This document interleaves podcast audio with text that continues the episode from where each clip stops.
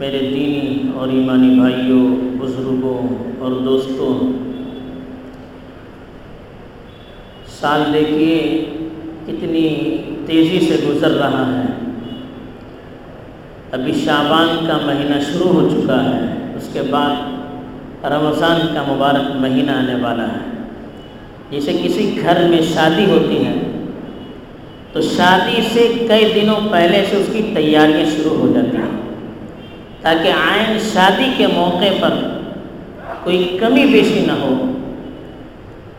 کوئی ایسی بات پیش نہ آئے کہ جس سے مہمانوں کو تکلیف ہو سکے یا شادی کے پروگرام میں کوئی اونچ نیچ ہو سکے۔ اس لیے پہلے سے اس کی تیاری شروع کر دی جاتی ہے۔ ایسے ہی رمضان کا جو مبارک مہینہ آ رہا ہے، رمضان کی تیاری کب سے کی جائے؟ اس کے لیے تو بزرگوں نے بہت سی ایسی چیزیں لکھی ہیں کہ پڑھ کر حیرت ہوتی ہے۔ لیکن اتنی دور تک پہنچنا ہم جیسے کم ایمان والوں کے بس میں نہیں ہے۔ ہم کیا کر سکتے ہیں؟ اللہ کے رسول صلی اللہ علیہ وسلم نے ہم جیسے لوگوں کے لیے بھی اپنا ماڈل پیش کیا۔ اللہ کے رسول صلی اللہ علیہ وسلم کا شابان کے مہینے میں خاص اہتمام ہوتا تھا۔ رمضان کی تیاری کے لیے اللہ کے رسول صلی اللہ علیہ وسلم شابان کے مہینے ہی سے کوششیں کیا کرتے تھے۔ بخاری اور مسلم شریف کی روایت میں ہے کہ حضرت عائشہ رضی اللہ تعالیٰ عنہ فرماتی ہیں کہ اللہ کے رسول صلی اللہ علیہ وسلم رمضان کا مہینہ تو مکمل روزہ رکھتے تھے۔ رمضان کے مہینے کے علاوہ شابان کے مہینے سے زیادہ کسی مہینے میں روزے نہیں رکھا کرتے تھے۔ یعنی شابان کے مہینے میں جتنی کثرت سے اللہ کے رسول صلی اللہ علیہ وسلم روزے رکھا کرتے تھے، دوسرے دنوں میں اتنی کثرت نہیں ہوتی تھی۔ اس کی وجہ کیا ہے؟ حضرت اسامہ بن زید رضی اللہ تعالیٰ عنہ کی روایت نسائی شریف میں بھی ہے اور مسند احمد میں بھی ہے۔ کہ انہوں نے اللہ کے رسول صلی اللہ علیہ وسلم سے دریافت کیا۔ کہ اس کی وجہ کیا ہے؟ شابان کے مہینے میں آپ اتنا اہتمام کیا کرتے ہیں، کثرت سے روزے رکھتے ہیں، عبادتیں کیا کرتے ہیں، اکثر اوقات ذکر و اذکار میں اور اللہ کی عبادت میں گزارا کرتے ہیں، اس کی آخر وجہ کیا ہے؟ تو اللہ کے رسول صلی اللہ علیہ وسلم نے ارشاد فرمایا کہ ذالک شہر يغفل عنه الناس. بين رجب ورمضان شهر ترفع فيه الأعمال إلى رب العالمين. فأحب أن يرفع عملي وأنا صائم. أو كما قال عليه الصلاة والسلام. اللہ کے رسول صلی اللہ علیہ وسلم نے اس کی وضاحت کرتے ہوئے فرمایا، یہ ایسا مہینہ ہے کہ عام طور پر لوگ اس مہینے میں غفلت برتتے ہیں۔ اس لیے کہ اس سے پہلے کا جو مہینہ تھا رجب، یہ محترم مہینوں میں سے چار مہینے فیہا اربعت الحرم قرآن میں فرمایا، سال کے بارہ مہینے ہیں، ان میں سے چار مہینے بہت زیادہ محترم ہیں۔ اس میں سے ایک مہینہ رجب کا مہینہ بھی ہے۔ جو محترم مہینہ ہے جس مہینے میں لڑائی جھگڑا کرنا اور غلط کام کرنا حرام، دوسرے مہینوں میں بھی جائز نہیں۔ لیکن ان چار مہینوں میں اس کی حرمت اور بڑھ جاتی ہے۔ تو یہ شابان سے پہلے والا مہینہ رجب، جو محترم مہینہ تھا، عام طور پر لوگ اس کا احترام کیا کرتے تھے۔ اور شابان کے بعد کا جو مہینہ ہے، وہ رمضان کا۔ اس کا تو سب احترام کرتے ہیں، اس کی برکتیں سب کو معلوم ہے تو ان دو مہینوں کے درمیان جب شابان کا مہینہ آتا تھا، تو لوگ اس میں غفلتیں برتا کرتے تھے۔ حالانکہ آپ کو معلوم ہے کہ ساتھ رہنے کے اثرات ہوتے ہیں۔ تو یہ مبارک مہینہ، اس سے پہلے بھی ایک محترم مہینہ، اس کے بعد بھی ایک محترم مہینہ۔ دو محترم مہینوں کے درمیان میں جب یہ مہینہ ہوگا، تو ظاہر بات ہے، یہاں سے بھی اثرات آئیں گے، یہاں سے بھی اثرات آئیں گے اور دیگر مہینوں کے مقابلے میں اس کی فضیلت خود بہت بڑھ جائے گی۔ تو اس لیے اللہ کے رسول صلی اللہ علیہ وسلم نے فرمایا، یہ بھی بڑا محترم مہینہ ہے۔ لیکن لوگ اس مہینے کے سلسلے میں بڑی غفلت برتتے ہیں۔ اس مہینے میں جو اہتمام ہونا چاہیے، جس طرح اللہ کی طرف متوجہ ہونا چاہیے، اس طرح اللہ کی طرف متوجہ ہونے کا اس مہینے میں اہتمام نہیں ہونا۔ یہ دیکھیے، رمضان کی تیاری کا مہینہ ہے۔ جیسے شادی کے پہلے تیاری کی جاتی ہے، تو رمضان سے پہلے تیاری کے لیے سب سے مناسب مہینہ یہی ہے۔ رمضان کے اندر جو ہمیں اعمال کرنے ہیں، جو عبادتیں کرنی ہیں، اس کی پریکٹس کرنا، اس کی مشق کرنے کے لیے یہ مہینہ سب سے موضوع مہینہ ہے۔ اس لیے ہمارے اسلاف کے یہاں اس مہینے کا بڑا اہتمام ملتا ہے۔ اس لیے اس کو شہر القرہ بھی کہتے تھے لوگ، جو پرانے بزرگان دین تھے، اس کو شہر القرہ کہتے تھے۔ اس لیے کہ ہمارے اسلاف اس مہینے کے اندر کثرت سے تلاوت کیا کرتے تھے۔ اس لیے کہ رمضان کا مہینہ قرآن کا مہینہ ہے۔ اس میں زیادہ قرآن کی تلاوت ہونی چاہیے۔ اس کی مشق کے لیے شابان کے مہینے سے ہی قرآن کی کثرت سے تلاوت کا اہتمام ہوا کرتا تھا۔ دوسری جو وجہ اللہ کے رسول صلی اللہ علیہ وسلم نے ارشاد فرمائی کہ یہ وہ مہینہ ہے کہ اس مہینے میں بندوں کے اعمال رب العالمین کے دربار میں پیش کیے جاتے ہیں۔ تو میں چاہتا ہوں کہ میرا میرا عمل جب اللہ کے سامنے پیش کیا جائے تو میں روزے سے رہوں۔ اتنی زیادہ اللہ کے رسول کے نزدیک اہمیت تھی۔ اللہ کے رسول کے اعمال کا کیا کہنا؟ آپ اس کا اہتمام کیا کرتے تھے کہ اس مہینے میں جب اعمال اللہ کے دربار میں پیش کیے جائیں تو میں روزے سے رہوں۔ تو یہ مبارک مہینہ جس سے ہم گزر رہے ہیں۔ کیا اہتمام اس کا ہونا چاہیے؟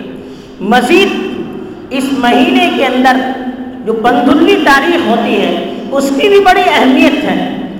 بعد اس میں غلو بھی ہے کہ بہت سی ایسی روایتیں بیان کی جاتی ہے جس کی کوئی حیثیت نہیں ہے۔ لیکن بعض روایتیں اس میں مستند بھی ہیں۔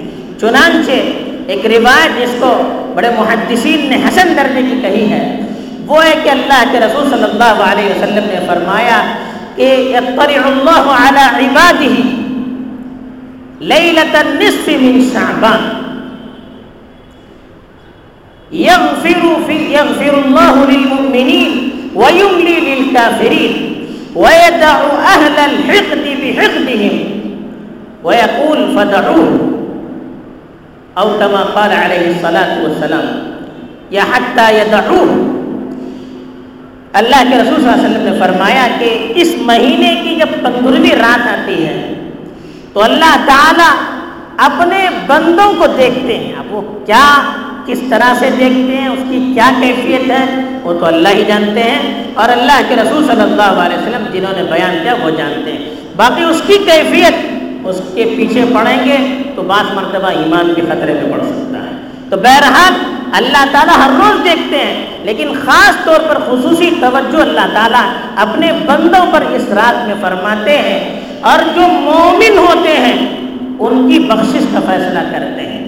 اور جو کافر ہوتے ہیں، ان کو مزید ڈھیل دیتے ہیں۔ اور اس کے بعد فرمایا کہ جو آپس میں دشمنیاں رکھنے والے ہوتے ہیں، ایک دوسرے کے خلاف دل میں بغض کینا حسد اور دشمنی رکھنے والے لوگ ہیں، ان کو چھوڑ دیتے ہیں۔ اور کہتے ہیں کہ جب تک دل سے دشمنیاں یہ لوگ دور نہیں کرتے، ان کی مغفرت کا فیصلہ نہیں کیا جائے گا۔ تو یہ اس مہینے کی اہمیت اور خاص طور پر اس مہینے کی جو پندرہویں یا جو نصف آدھا مہینہ جب ہوتا ہے، اس کی جو اہمیت بیان کی گئی ہے، اس سے معلوم ہوتا ہے کہ اس مہینے کی بڑی اہمیت ہے۔ خاص طور پر ہمیں اس مہینے کے دن کو بھی اچھے کاموں میں صرف کرنا چاہیے، راتوں کو بھی اچھے کاموں میں صرف کرنا چاہیے۔ لیکن افسوس ہوتا ہے کہ ہمیں وہ اہتمام ان مہینوں میں نہیں رہا ہمارا، جتنا ہونا چاہیے تھا۔ غفلت بھی ہے۔ ہماری بھی کوتاہی کہ جیسے سمجھانا چاہیے، ہم لوگ سمجھا نہیں پاتے ہیں۔ علم کی کمی ہے، علم سے دوری ہے، دین سے دوری ہے۔ اور جو شیطانی وسائل لوگوں کو دین سے دور رکھنے کے لیے دن بدن عام کیے جا رہے ہیں، اس کے بھی اثرات کا نتیجہ ہے کہ ان دنوں کی جو اہمیت ہونی چاہیے، علم نہ ہونے کی وجہ سے، معلومات نہ ہونے کی وجہ سے وہ قدردانی نہیں ہو پا رہی ہے۔ اس مہینے کی مبارک راتوں کو جن کو عبادتوں میں صرف کرنا چاہیے، کھیل کود میں ہم لوگ صرف کر رہے ہیں۔ ان مہینوں کے دنوں کو اللہ کے رسول روزے رکھ کر دن گزارا کرتے تھے۔ ہم لوگ کھیلوں کے میدان میں اور مختلف قسم کی مختلف قسم کے لہو لڑک میں اپنے دن کو ضائع کر رہے ہیں۔ کیا حالات ہے اس کا بھی ذرا ہمیں جائزہ لینا چاہیے، کتنا نقصان ہو رہا ہے؟ مبارک راتیں ایسے کاموں میں ضائع ہو رہی ہے جس کا نہ دنیا میں فائدہ ہے، نہ آخرت میں فائدہ ہے۔ دوسری طرف دیکھیے، اس کے کیا اثرات مرتب ہوتے ہیں؟ سال اس طرح سے گزرا۔ سب جانتے ہیں، بچوں کی پڑھائی کی کیا حالت ہے؟ پورا سال ضائع ہو گیا۔ اللہ اللہ کر کے ابھی کچھ دنوں پہلے پڑھائی شروع ہو گئی۔ اب ان کھیلوں کی وجہ سے دن بھی گیا، رات بھی گئی۔ اب وہ بچے پڑھیں گے کیسے؟ جب رات کھیل میں گزرے گا، دن میں کھیلیں گے، پھر کیا وہ اپنی پڑھائی کریں گے؟ کس طرح پڑھائی کی طرف متوجہ ہوں گے؟ چند لوگ کھیلیں گے، باقی جو دیکھنے کے لیے جائیں گے، ان کی بھی راتیں برباد، ان کی بھی تعلیم چوپٹ۔ آخر کیا وجہ ہے؟ ان دنوں میں تو اور زیادہ محنت ہونی چاہیے تھی۔ جو تعلیم ضائع ہو چکی ہے، کس طرح سے اس کو کور کیا جائے؟ اس کے لیے ہمیں کوشش کرنی چاہیے تھے چاہیے تھی۔ بجائے اس کے جو دن اللہ نے ہمیں مہیا کے بڑی مشکل سے ملے، اس کو بھی ضائع کرنے کی فکر ہو رہی ہے۔ تیسری طرف دیکھیے کتنا مال اس کے اندر ضائع لاکھوں روپے ضائع کیے جا رہے ہیں۔ یہ مال اللہ کی بہت بڑی نعمت ہے۔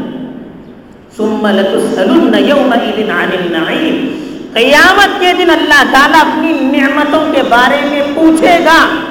اور یہ مال اللہ کی بہت بڑی نعمت ہے۔ اگر اس مال کو ہم نے اللہ کی مرضی کے خلاف خرچ کیا، تو اللہ تعالیٰ اس مال کے سلسلے میں ہم سے پوچھیں گے۔ کوئی یہ نہیں کہہ سکتا، میرا مال میری مرضی۔ نہیں، سب اللہ کی مرضی چلتی ہے۔ کسی کی مرضی نہیں چلتی ہے۔ یہاں تک اللہ کے رسول صلی اللہ علیہ وسلم نے ارشاد فرمایا، پانچ قسم کے سوالات کا جب تک بندہ جواب نہیں دے گا، قیامت میں اس کا قدم آگے نہیں بڑھے گا۔ اس میں ایک سوال یہ بھی تھا کہ مالی، وہ مال من این تصبہ وفیم انفقہ او کما قال علیہ الصلوۃ والسلام۔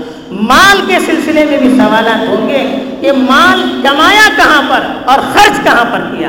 ہم خرچ کریں گے، اپنا مال، اپنی مرضی سے خرچ کریں گے، لیکن کل کو اللہ کے یہاں اس کا جواب دینا پڑے گا۔ اور پھر یہ بھی دیکھیے کہ آج کل کے حالات میں لوگوں کی مالی پوزیشن کہاں تک گرا کر رکھتی ہے؟ سینکڑوں لوگوں کی روزیاں ختم ہو چکی ہیں۔ کام ان کے چھوٹ چکے ہیں۔ کاروبار ٹھپ پڑ چکا ہے۔ نان شبینہ کے محتاج، کھانے کے محتاج لکموں کے محتاج، کتنے گھرانے ایسے ہیں جہاں پر چولہے نہیں جل رہے ہیں۔ مہینے بھر کا راشن وہاں پہنچ نہیں رہا ہے۔ ہسپتالوں میں پڑے ہوئے بل دینے کے لیے پیسے نہیں ہیں۔ علاج کروانے کے لیے پیسے نہیں ہیں، تعلیم کی فیس دینے کے لیے پیسے نہیں ہیں۔ محتاج ہیں لوگ، ان پر خرچ کرنا چاہیے تھا۔ وہ مال ایسے کام میں ہم خرچ کر رہے ہیں، نہ جس کے دنیا میں فائدہ، آخرت میں فائدہ۔ ہے اس سے بڑھ کر بڑے بڑے قومی ادارے، جس کے لیے سال ہر سال کی محنتیں ہمارے اسلاف نے لگائی تھی وہ ادارے مقروض چل رہے ہیں۔ اس کے قرض کی بھرپائی نہیں ہو رہی ہے، پر ہم اپنا مال ایسی چیزوں میں ضائع کر رہے ہیں۔ چھوٹے چھوٹے مدارس ہندوستانی پیمانے پر دیکھا جائے، چھوٹے چھوٹے کتنے مدارس ہیں جو ان حالات میں چندہ نہ ہونے کی وجہ سے بند ہو چکے ہیں۔ سینکڑوں ملازمین بلا تنخواہ کے بیچارے دانے دانے کے محتاج ہیں۔ ہزاروں طلبا پڑھائی کے بغیر رہ رہے ہیں۔ کیوں؟ ان کے لیے مسائل نہیں ہیں، پر ہم اپنا مال یہاں پر ضائع کر رہے ہیں۔ اس سے بڑھ کر دیکھیے آج کل کے کیا حالات ہیں۔ قرآن پر پابندیوں کی باتیں، اذان پر پابندیوں کی باتیں۔ ہزاروں عورتیں ہماری مرتد ہو رہی ہیں۔ آپ سروے پڑھیں گے، تین سال کے اندر ایک سروے کے مطابق ڈیڑھ لاکھ سے زیادہ ہماری مسلم بچیاں غیر مسلموں سے شادی کر کے مرتد ہو چکی ہیں۔ یہ سارے مسائل ہیں، اس سے غافل ہو کر ہم ان چیزوں میں پڑے ہوئے ہیں۔ اپنا وقت ان چیزوں میں برباد کر رہے ہیں اور اس میں پھر لڑائی جھگڑے تماشا بنے ہوئے ہیں غیروں کے سامنے تماشا ہے۔ کیا ہماری اوقات غیروں کے سامنے رہے گی؟ کس منہ سے ہم اسلام کا پیغام ان تک پہنچا سکیں گے؟ ہم کیسے کہیں گے، ہمارا اسلام سلامتی کی دعوت دیتا ہے، ہمارا اسلام امن کی دعوت دیتا ہے، ہمارا اسلام مل جل کر رہنے کی دعوت دیتا ہے۔ اور ہم آپس میں لڑتے ہیں، کھیل میں لڑتے ہیں، پوری دنیا دیکھتی ہے ٹی وی کے ذریعے سے۔ کیا منہ دکھائیں گے ہم اللہ کے پاس بھی؟ کیا منہ دکھائیں گے ہم لوگوں کے پاس بھی؟ ان حالات میں ہمیں ذرا سنجیدگی سے غور کرنا چاہیے۔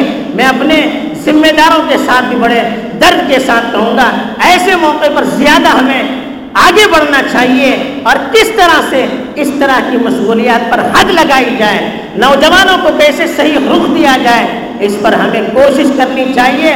ورنہ کل ہم سب سے اللہ تعالیٰ پوچھیں گے، ہمارے ہوتے ہوئے یہ کام اگر ہوئے، ہمارے نوجوان برباد ہوئے، ہمارے پیسے برباد ہوئے، ہمارے ادارے برباد ہوئے، کل کو قیامت کے دن مجھ سے بھی اور آپ سے بھی اللہ تعالیٰ پوچھیں گے، ہمیں آگے بڑھنے کی ضرورت ہے، لوگ تانے دیں گے، گالیاں دیں گے، برا بلا کہیں گے، تبصرے کریں گے کرنے دیجیے۔ اللہ کے لیے اپنی ذمہ داری کو سمجھ کر ہم آگے بڑھیں گے۔ ان چیزوں سے کوئی ہمیں نقصان نہیں ہوگا۔ قدم قدم پر اللہ کی رہنمائی پر اللہ کی مدد ہوگی۔ اللہ تعالیٰ مجھے بھی اس سلسلے میں کوشش کرنے کی توفیق دے۔ آپ کو بھی توفیق دے، آمین۔ وآخر دعوانا